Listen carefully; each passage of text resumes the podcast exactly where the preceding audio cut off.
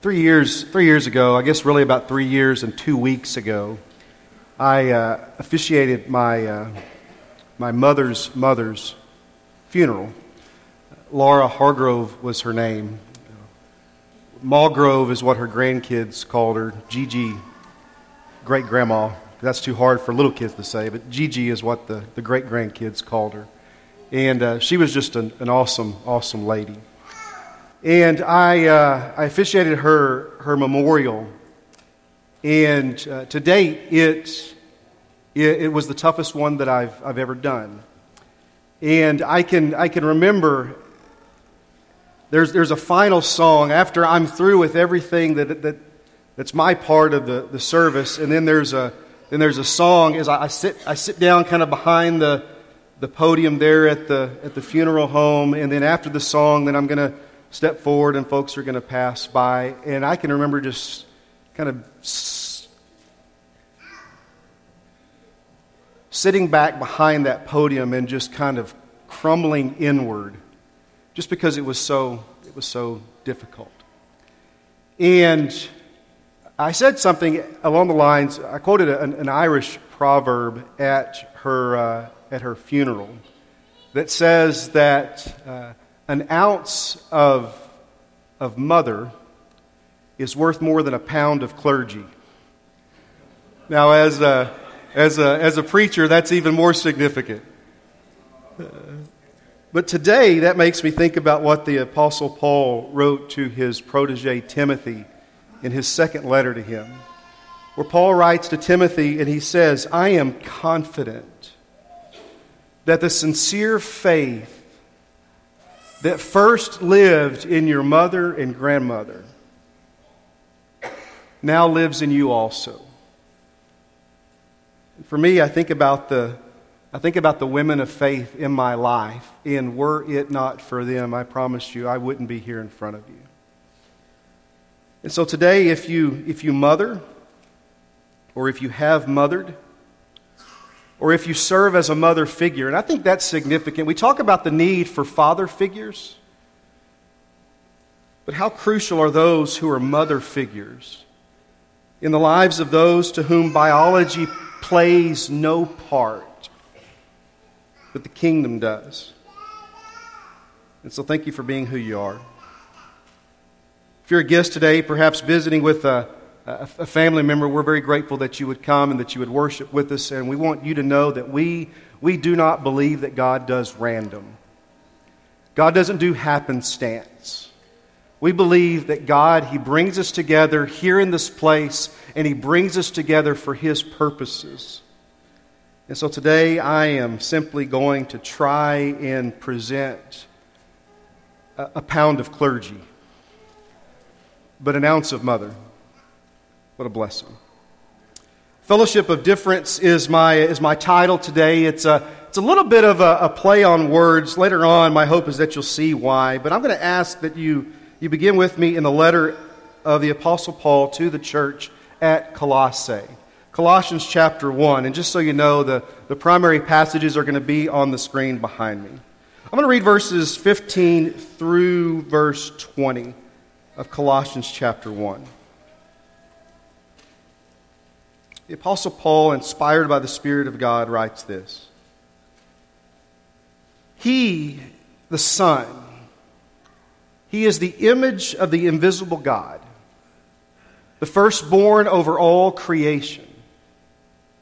For by Him all things were created, things in heaven and on earth, visible and invisible, whether thrones or powers or rulers or authorities, all things have been created by him.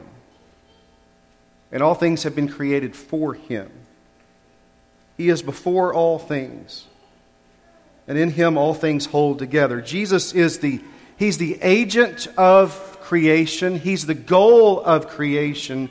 And Jesus is the, the sustainer of creation. All things hold together in Him. When you think of the construction of an atom with protons and neutrons and electrons all swirling around one another, the Apostle Paul says you don't have to guess at what it is that holds those things together, it's Jesus.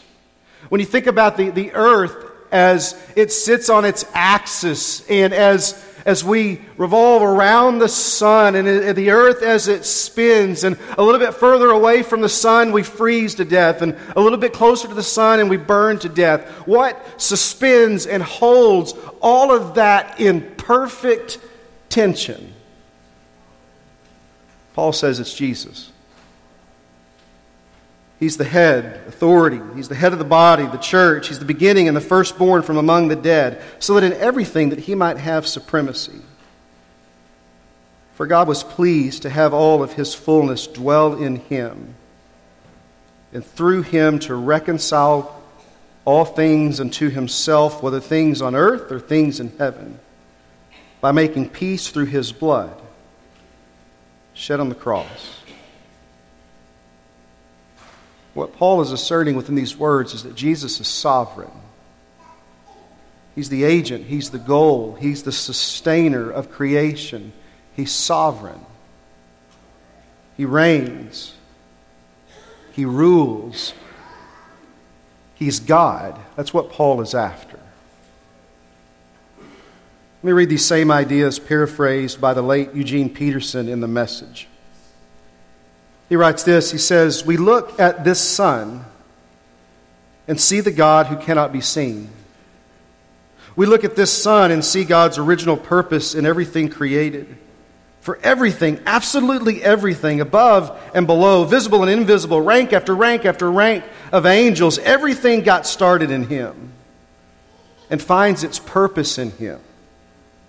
He was there before any of it came into existence and holds it all together right up to this very moment.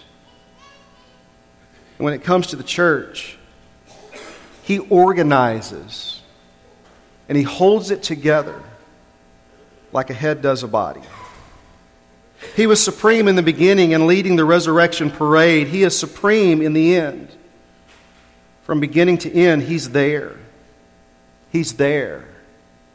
Towering far above everything, everyone so spacious is He, so roomy, that everything of God finds its proper place in Him without crowding. Not only that, but all the broken and dislocated pieces of the universe, people and things, animals and atoms, get properly fixed and fit together in vibrant harmonies, all because of His death his blood that poured down from the cross. You yourselves, you're a case study of what he does. At one time, you all had your backs turned to God, thinking rebellious thoughts of him, giving him trouble every chance you got.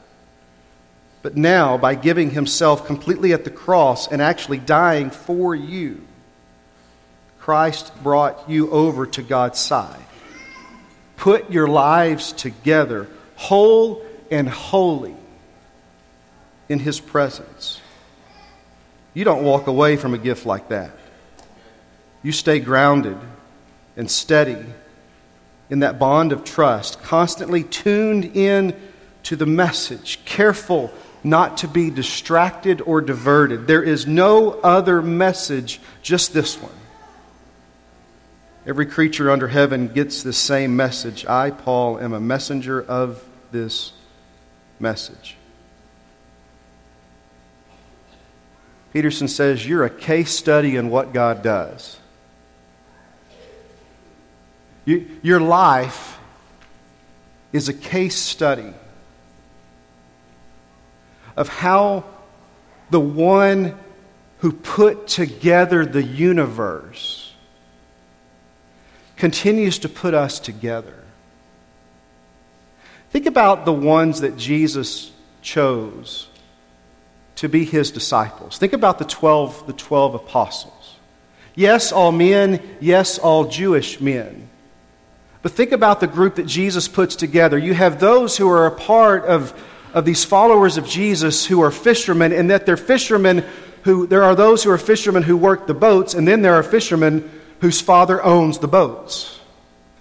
And even within those 12, really at, at what I envision as the polar opposite ends of the spectrum with those 12 men. You have Matthew, who's a tax collector. Matthew, who is a, he, he's, he's a, a person that works, he works for the man. He works for the government. He, he exploits his own people in order to make a profit for those that that oppressed them and also to make a profit for himself. And then at the other end of the spectrum, you have Simon the Zealot. And the Zealot, they were religious zealots. They would kill anyone who wasn't as orthodox and religious as they were. And Jesus puts this group together. And it's the sovereignty of God, the sovereignty of Jesus the supremacy of Christ, God in Christ, the fulfillment, the fulfillment of God's design in the creative order. And this is God. It's the God who saves us, which is what Jesus means. Jesus means Jesus means God saves. And what do we see there in verses 19 and 20? For God was pleased to have all of his fullness dwell in him. There's, there's nothing in Christ that lacks being God. Jesus is fully God, and through him to reconcile, to make right, to bring unto himself, to set to rights, through him to reconcile to himself all things, whether things on earth or things in heaven, by making peace through his blood shed on the cross. In the next chapter, in chapter 2, verses 9 and 10, the apostle will say, And you too, you have been given fullness in Christ. Not only is Jesus fully God, he lacks nothing in being God, but you too, you've been given fullness in Christ. You lack nothing if in Christ. John in 1 John, he'll say, Make my joy complete. How? By being one in Christ. Because what makes up a family? Makes up God's family, makes up the church. It's beyond biology, it's love and grace and connection. It's shared life. When family, and when family is at its best, it's unity, it's oneness. Let me try to illustrate. Have you seen the, have you seen the show The Greatest Showman? Show of hands. Um, it's uh, my, my, my youngest two girls, especially my youngest, it's one of their favorite, favorite shows. I, on Sunday mornings, uh, I get up really early. I get up, I get up long before anyone else, anyone else does. I, I, I have my routine, I have my, my regimen. I've, been, I've been working this regimen for the last 20 years. I get up early, I get ready, I pray, I work through my notes, I say to God, God, this isn't quite what I thought it was going to be. Please help it be more than I think it's going to be. I have these conversations with God, and then I say, God, okay, this is all yours. Um, but inevitably, I would say probably about half of the Sundays, I was kind of waiting to see if it happened this morning. It didn't happen this morning. But about half of the Sundays, as I'm up early, my girls, my youngest two girls, will see the light on underneath their door, and, it'll, and they'll, they'll, they'll come out long before they're supposed to. Now, if Tirsa is up, she will send them right back to where they were. But if she's not up, I'll let them get up and I'll let them kind of do their thing while I'm doing my thing. And I'll usually say, Well, what do you, you want to watch a show? What do you want to watch? And probably half the time, especially with the youngest one, here recently, they'll say, We want to watch the greatest, the greatest showman. P.T. Barnum's circus. And within that circus, if you've seen the show, or maybe even if you, you haven't, you have the bearded lady who sings beautifully. You got the tattooed guy. You have the acrobats. You have the 500 pound man. You have the Irish giant and General Tom Thumb. Right? And do you remember in the show, do you remember whenever Hugh Jackman, who plays P.T. Barnum, do you remember whenever, whenever he and his girls are going around and they're advertising for those who would be a part of the circus. Do you remember what they advertise that they're looking for? They're looking for freaks and oddities. And those freaks and oddities, those misfits, they become family. And that reminds me of the, the parable that Jesus tells the parable of the wedding banquet. Whenever the king has prepared this wedding banquet and he sends his servants to go to those who would be expected and invite them to come, and yet they refuse to come. And then the king sends them back out. And he tells them to go to the streets. Go where the least likely to come and the least of these are found, and invite them to come to the kingdom. Invite them to come to the table of the kingdom. Invite them to the wedding banquet. Just like God ordered the universe, which is spoken into existence at His command, the same God who designs the universe designs His church. And God's design for His church is that we might be a people of, that we might be a fellowship of difference. D I F F E R E N T S. Even though D I F F E R E N C E fits as well. Let me try it this way. Uh, 1 John chapter 3 verse 1. It's our scripture of the month this month as a as a church family just as it as it happens. We have we have 12 shepherds here at Eastridge. We have 12 months during the year and so each each scripture of the month for each month of the year is, is coming from, from one, of our, one of our elders. And so this month, for the month of May, 1 John chapter 3, verse 1. Here it is in the English Standard Version. See what kind of love the Father has given to us that we should be called children of God. In the New International Version, it reads like this How great is the love that the Father has lavished upon us that we should be called children of God. I, I can't read this verse without coming back to my, my mom's mom, my grandmother. It's been several years ago. It's probably been about four, maybe close to five, five years ago. But I preached a sermon in regard to this, this verse. And I used as an illustration Thanksgiving, Christmas time, and her, how do you say this? Is it, is it giblet gravy? Giblet, giblet gravy, right? Do you know what's in there? Yeah. But, but I mean, and I don't want to know what's in there. I, I know what's in there. I don't want to know what's in there. But uh, the way that, the way that she would do it, it was just, it was just, I mean, it tasted great, right?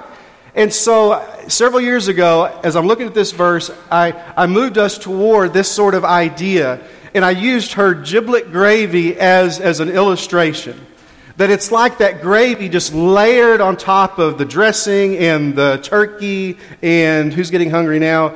It's like that gravy just, just, just lavishly poured out upon that, that meal. And uh, the next family get together was right around the time that I had utilized it, that, so it may, have been, it may have been right at the holidays. But I can remember her sitting at my mom's table and I had that sermon, and I had that little section queued up on the phone, and I had her put some, some earphones in. And, and, and watching her and watching her expression as she's listening,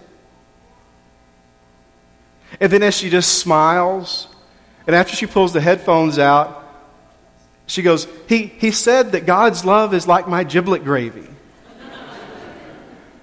And just how pleased she was, she was with that. Now, this verse here, 1 John 3 1, it's very similar to what we see in the Gospel of John. Stick with me. John chapter 1, verses 14 through 16. The Word, the Word became flesh, back to creation, and then new creation. The Word became flesh and made his dwelling among us. We've seen his glory, the glory of the one and only Son who came from the Father, full of grace and full of truth. John testifies concerning him. He cries out, saying, This was he of whom I said, He who comes after me has surpassed me because he was before me. John not, not, not, John not talking about biology, but John talking about the, the preeminence and the sovereignty of Christ. From the fullness, the fullness of his grace, we have all received The 84 NIV says one blessing after another. The 2011 NIV says grace in place of grace already given. The English Standard Version puts it this way The Word became flesh. The Word became flesh and dwelt among us, and we've seen His glory. Glory as of the only Son from the Father, full of grace and truth. John bore witness about him and cried out, This was he of whom I said, He who comes after me ranks before me because he was before me. For from him, from his fullness, we have all received grace layered upon grace, grace poured out upon grace. And then check this out from the message. The Word became flesh and blood and moved into the neighborhood. We saw the glory with our own eyes, the one of a kind glory, like Father, like Son. Generous inside and out. True from start to finish. John pointed him out and called, This is the one. The one that I told you was coming after me, but in fact was ahead of me. He has always been ahead of me, but and has always had the first word. We all live off His generous bounty, gift after gift after gift. We got the basics from Moses. And then this exuberant giving and receiving, this endless knowing and understanding, all this came through Jesus, the Messiah. This one of a kind God expression who exists at the very heart of God has made him plain as day. The Word became flesh and moved into the neighborhood. Grace, grace upon grace, layers of grace. As we saw in 1 John, layer upon layer of love. Love lavished, love in excess, love wasted. But for a purpose. Why? So that we might be saved? Yes. But it's more. It's so much more. It's so that we might be a family, a fellowship, a fellowship of difference, and a fellowship of difference. Church, church is designed to be a fellowship and a fellowship of difference. Church is not designed to where everyone gets their way. That's Burger King, that's not the church. As a matter of fact, church is, church is where you deny yourself for the sake of others. The New Testament, the church the New Testament talks about is designed by God to be a fellowship of difference, a fellowship where all that matters is the one that unites us, because the one that unites us is greater than anything that could ever divide us. A fellowship where we refuse division and pettiness and selfishness, because those things have no place in the life of the mature believer. And God, God, He didn't design, He did not design the church to simply be an experience on Sunday. He designed the church to be a fellowship, a fellowship of difference, all carrying out a, a single mission, all following the same Lord, all aligned against a common enemy, because we all need God. And we all need each other. And if you don't think that the enemy is real, then you're next. Go to the next slide, please. I've, uh, I've saved this image for, for months now, just waiting for what, what might be the, the right time to be able to utilize it. And I think this morning is the right time to make use of it. The men on the right are a, a group of, of paratroopers about to parachute into France on D Day. And on the left are those same men in recent years. Isn't that cool? Now, what, what's even cooler about this image is not only are these the same, the same men, but that's the same plane.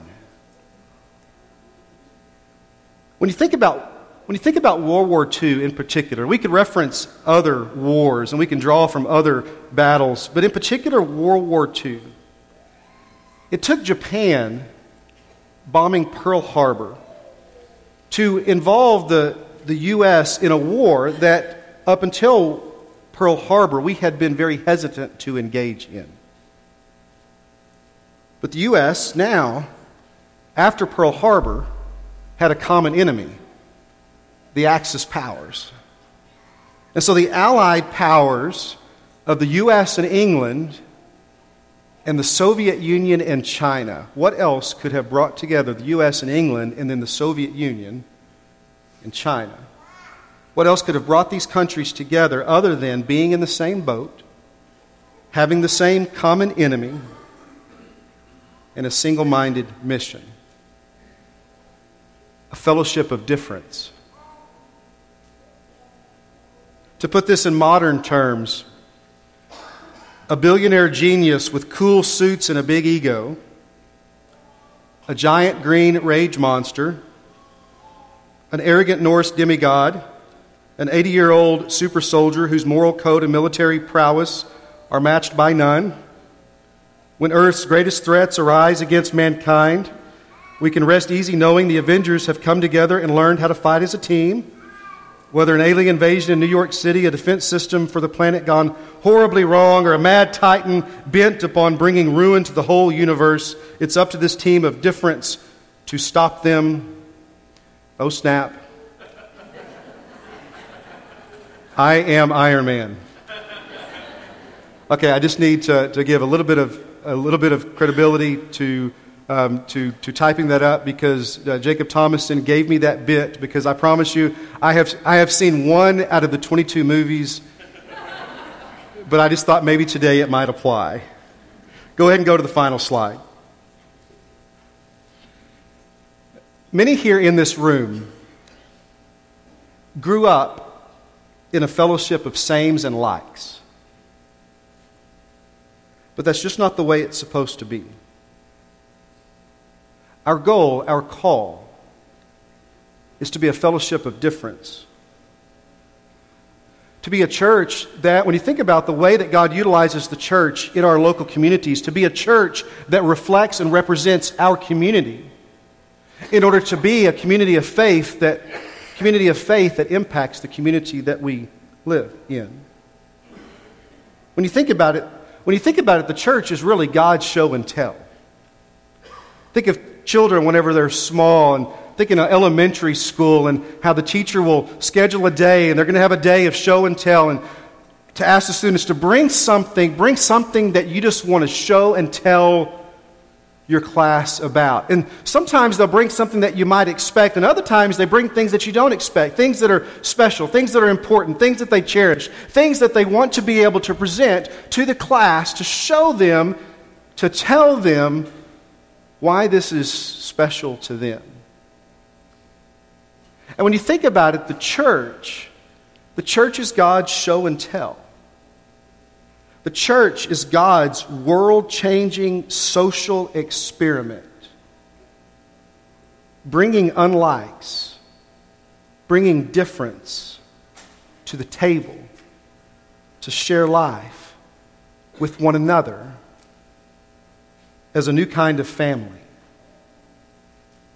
When this happens, we show the world what love, grace, justice, peace, patience, kindness, reconciliation, and life together is designed by God to be.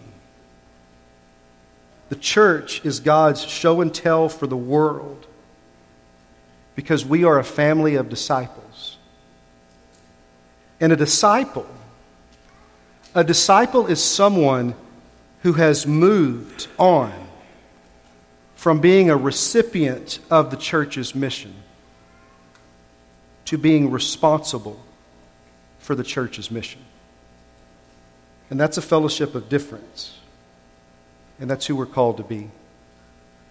I thank you again for, for being here today and for the blessing that it is to come together as Christ's church here in this place. We want to offer a time of, of response. Maybe for you, that it means that you've, you you recognize that God's call upon your heart and life is to submit yourself to Him in baptism. What a beautiful day to be able to honor such a request. Maybe for you, today's a difficult day. Maybe we can pray over you as your brothers and sisters. We can bless you in some way, as only a fellowship of difference can. Come forward as we stand and as Tony leads us in song.